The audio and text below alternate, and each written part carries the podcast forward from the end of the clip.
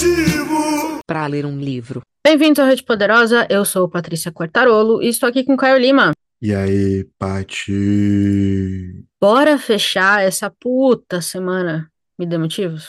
Ah, vamos, né? Já não era sem tempo. O editor precisa de um descanso. Ainda bem que são programas mais curtinhos. Que a Verdade. gente quer que o pessoal ouça e já vai pegar o livro. É, é isso. Isso aqui é papum. Papum. E para fechar essa semana especialíssima de Me Dê Motivos, a gente vai trazer um classicão do tipo livro que criança lê na escola. Nos Estados Unidos, aqui não, mas deveria. O Sol é para Todos, de Harper Lee. É isso. É isso. E falando num livro que criança lê na escola, ou deveria ler na escola, eu acho que essa é um, talvez para mim é a principal virtude do livro, cara, porque o livro é narrado por crianças, né? Ele passa por crianças pelo meio infantil. E é muito difícil você escrever personagens crianças com competência. E eu acho que o livro é muito competente nesse sentido, sacou? Eu acho que um adolescente, quando pega ali, se sente envolvido. E a gente que eu já li quando adulto, né? Quando eu peguei, eu, eu, eu me senti muito envolvido. Eu lembro exatamente de, das paradas que, que eu ia refletindo e dos baques que eu ia tomando enquanto lia o livro, sabe? Eu tenho flashes muito, apesar da minha memória ser terrível, em relação ao Sol é para Todos, eu tenho esses flashes muito bem guardados. E eu acho que isso é muito obra de uma construção de personagem muito bem feita, principalmente das personagens infantis. Eu concordo. É um livro narrado por crianças, mas não é um livro para crianças, né? Ele não trata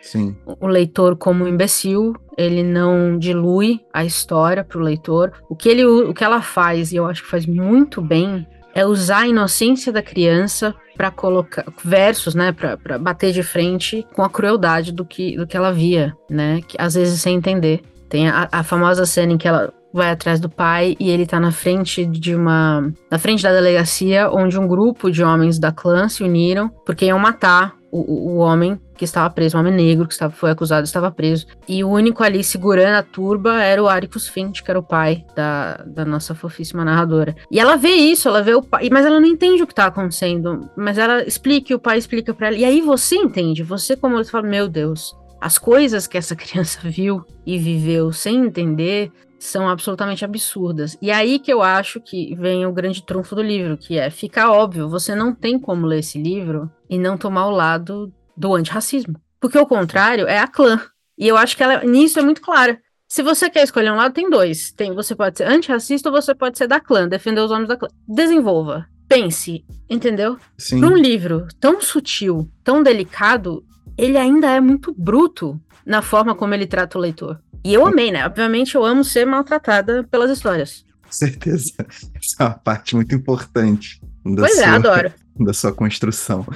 Mas eu acho que esses pontos que você apontou, eles são muito interessantes porque o desenlace dessa história é num tribunal. E aí eu acho que a sutileza da história mostra como o positivismo não é suficiente para lidar com certas questões sociais, sacou? Existem limitações muito claras no que é possível fazer no caso do homem negro que está preso, sabe? Uma que não é possível fazer é você afastar a clã da porta da delegacia, mano. Tipo, você não consegue. O, o direito, todo, toda a constituição daquele estado estadunidense à época não conseguia arrumar um mecanismo de afastar o desejo por violência de grupos extremistas, tá ligado? Eu, eu acho que esse ponto, e principalmente assim, né, pensando agora numa forma até de pedagógica, ele é muito importante, mano porque ele, coloca as verdadeiras limitações do mundo real, sabe? Tudo bem, é uma constituição diferente da que é nos Estados Unidos nem tanto, né? Muito diferente, não. Eu ia falar isso. Mas é diferente da brasileira, obviamente. Mas a gente vê que existem limitações, a gente pode puxar paralelos, a gente pode abrir uma conversa e expor. Eu acho que isso é muito importante, porque é um livro muito sutil e que vai escalando a violência em relação ao processo a como o processo se desenvolve e como a, a família do Éricos é, recebe aquilo, né? Principalmente as crianças. Isso me veio agora na cabeça, mas é, é uma proposta de trabalho pedagógico muito interessante, velho. Muito interessante de verdade. Eu acho que é por isso que o, o Aricus virou um grande herói Sim. É, chamam ele de herói racial, que eu acho que é absolutamente ridículo, mas eu acho que é por isso que ele virou, porque ele representava o que os Estados Unidos queria ser. Eles queriam ter um sistema em que este homem fosse julgado, o, o réu fosse julgado de verdade, pela justiça, dentro das leis, mas as próprias leis já estavam tortas na época, né? Então eu acho que tem muito. Os Estados Unidos se viu, viu no Áticos o futuro da nação, basicamente, entendeu? Mas nunca chegou lá. E ainda não chegou lá. Eu acho que você tem razão. Esse livro você pode ler hoje nos Estados Unidos, ele ainda vai ser, vai ser atual. Porque o, o réu, ele, ele tá ali sendo julgado porque ele foi apontado por uma mulher branca como um cara que a, que a estuprou. E tem várias, se você procurar, não precisa procurar muito, você vai achar muito fácil no YouTube compilações de denúncias de brancos contra negros. Ah, ele tava de capuz. Eu fiquei com medo. Mulheres, principalmente as Karens, né, que são as, as queridas, nos Estados Unidos. Ah, ele tava de capuz, andando de capuz à noite, eu fiquei assustado, chamei a polícia. Tem várias dessas histórias. Várias dessas histórias. Então é assim, é um livro que foi lançado o quê? Na década de 30? Não, 80, na década de 80. E ainda hoje eu acho que ele, ele se passa na década de 30, era isso? Acho, acho que é isso, que é né? isso, isso. Não quero me confundir com os anos. É, ele se passa em 36. Mas ele, ele ainda falava muito forte na década de 80 e fala muito forte ainda hoje. A grande questão é também, e aí eu acho que é um exemplo, a partir do momento que a gente anda com a questão, é de que essa, esse livro é escrito por uma pensadora Harper Lee, uma mulher branca, eu acho que do sul dos Estados Unidos e tenta margear a solução desse livro através da lei, encontrando as limitações, sabe? Quem define o Ericus como um, um herói ou qualquer coisa do tipo tem uma expectativa muito limitada do que é liberdade também, né? E de como se dá a autodeterminação através de uma liberdade concreta, né? Então, eu acho que ele é um, um grande livro para fins pedagógicos em qualquer idade, ele expõe muitas coisas sistêmicas com bastante clareza, mas ao mesmo tempo com bastante sutileza, e ele não te dá uma resposta definitiva, absolutamente, sacou? A única resposta definitiva é que, se você confiar num sistema jurídico para qualquer coisa, é perda de tempo. E reforçando a minha teoria, eu acabei de ver, na verdade saiu em 80 aqui no Brasil, mas ele foi publicado em 1960, quando estava aí a ebulição verdade. dos direitos civis. Então faz sentido que, principalmente os brancos que leram esse livro, olhar e falar: nossa, é, é isso que nós devemos ser. Exato. Antes de questionar as leis que colocaram esse homem lá. A polícia que colocou esse homem lá, que fez todo um processo, entre aspas, um processo e o, e o é, colocou ali como réu. Então, assim, é, é um livro. Eu, esse dia eu tava conversando com uma amiga minha, uma história rápida para vocês, pra gente fechar. E, e ela foi com um filho de 9 anos pro Rio de Janeiro. No Rio, você sabe que existe o turismo de favela, né? Que você pode subir a Sim. favela e tal. E aí ela perguntou para ele se ele queria subir, se ele queria conhecer alguma, algum ponto específico e tudo mais, e disse que o menino, 9 anos, estava aterrorizado de entrar na favela, de passar na frente, disse que ele ficava até duro, de medo. Porque a narrativa que ele tem de favelas vem muito da avó, que só, que, né, que, enfim, não vou, não vou entrar em detalhes, ela é minha amiga ainda, mas digamos que não é das melhores. A avó tem uma certa visão muito específica. E aí eu dei para ela, eu emprestei o quarto de despejo.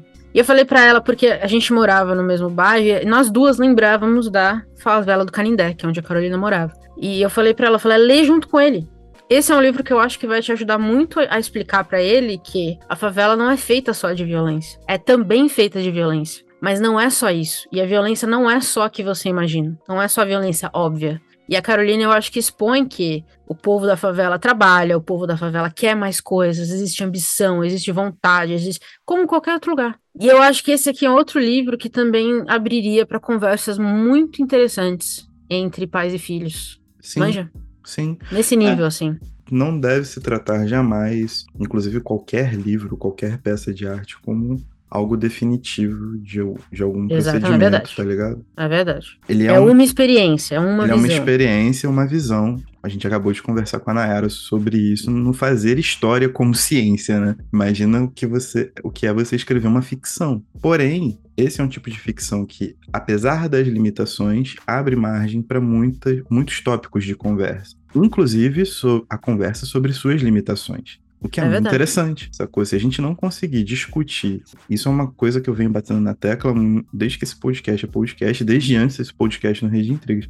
Se a gente não é capaz de ler uma parada e discutir o porquê é bom, é ruim, onde falha, onde acerta, e só ficar preso a uma imagem representativa de uma entidade qualquer que tenha feito aquilo, de uma pessoa, de uma figura qualquer, e adotar aquilo como verdade máxima, sem o um mínimo de crítica, acabou, mano. Você não, não tem o que fazer, tá ligado? A discussão aberta é, é o melhor caminho para você conseguir chegar nas pessoas e, e, mostrar que o mundo ele é um complexo de complexos, sabe? Ele é muito diverso, ele é muito gigante. As pessoas passam por situações que a gente nem imagina, que a gente não consegue compreender, que a gente não convive junto, sacou? Às vezes por ter o olhar blindado, às vezes por escolher blindar o olhar, às vezes pela própria correria do dia a dia, porque você tá lutando pelo seu pão de cada dia e não consegue ver a realidade do outro. Enfim, muita coisa acontece nessa meiuca. Porém. É nisso que eu acho que a literatura ajuda. Ela te ajuda, Sim. talvez, ver um outro lado, mas eu concordo. Nunca é um lado definitivo, não tem como ser também. É um caminho. Exato. Acho que ele só passa a ter contornos um pouco mais interessantes a partir de um ideal mais coletivizado, a partir do momento que você consegue estar em contato com mais pessoas e ter essa conversa mais abrangente. Enquanto você estiver sentado no seu quarto, lendo igual um maluco, sem ter a síntese, sem ter a conversa, sem ter a crítica sobre aquilo, hum, lamento, tipo assim, vai te ajudar, mas não vai funcionar mas, muito. Mais sabe? ou menos. É. É. é só uma parte. É só um Exatamente. É um passo. Mas muito bem, nessa né? reflexão seríssima. Acho que tá na hora de cestar. E fechamos a nossa semana Me Dá Motivo, certo? E fechamos novembro também. E aí dezembro ah, é, é só festa, é só, só palhaçada. Festa. Tem nada sério nesse podcast. O episódio do mês já não vai ser sério. Hum, mas já se pode questionar que nunca teve, né? Muito. Se bem que. Não, vou, vou retirar isso, porque em novembro a gente teve duas entrevistas, puta que pariu, que foram incríveis. Exato, exato. Quase Foi... me senti até uma profissional, uma podcaster profissional. Para mim, vai ser a melhor host do país e já era. Vamos fechar nessa nota, então. Vamos. Pois muito bem. Temos episódio? Temos episódio. E tchau. Tchau.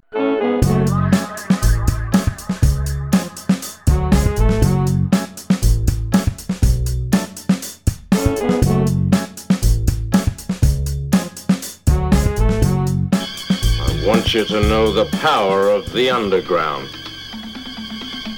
We'll fight alone, just as we used to do in those days. All right. Fight just like we used to do.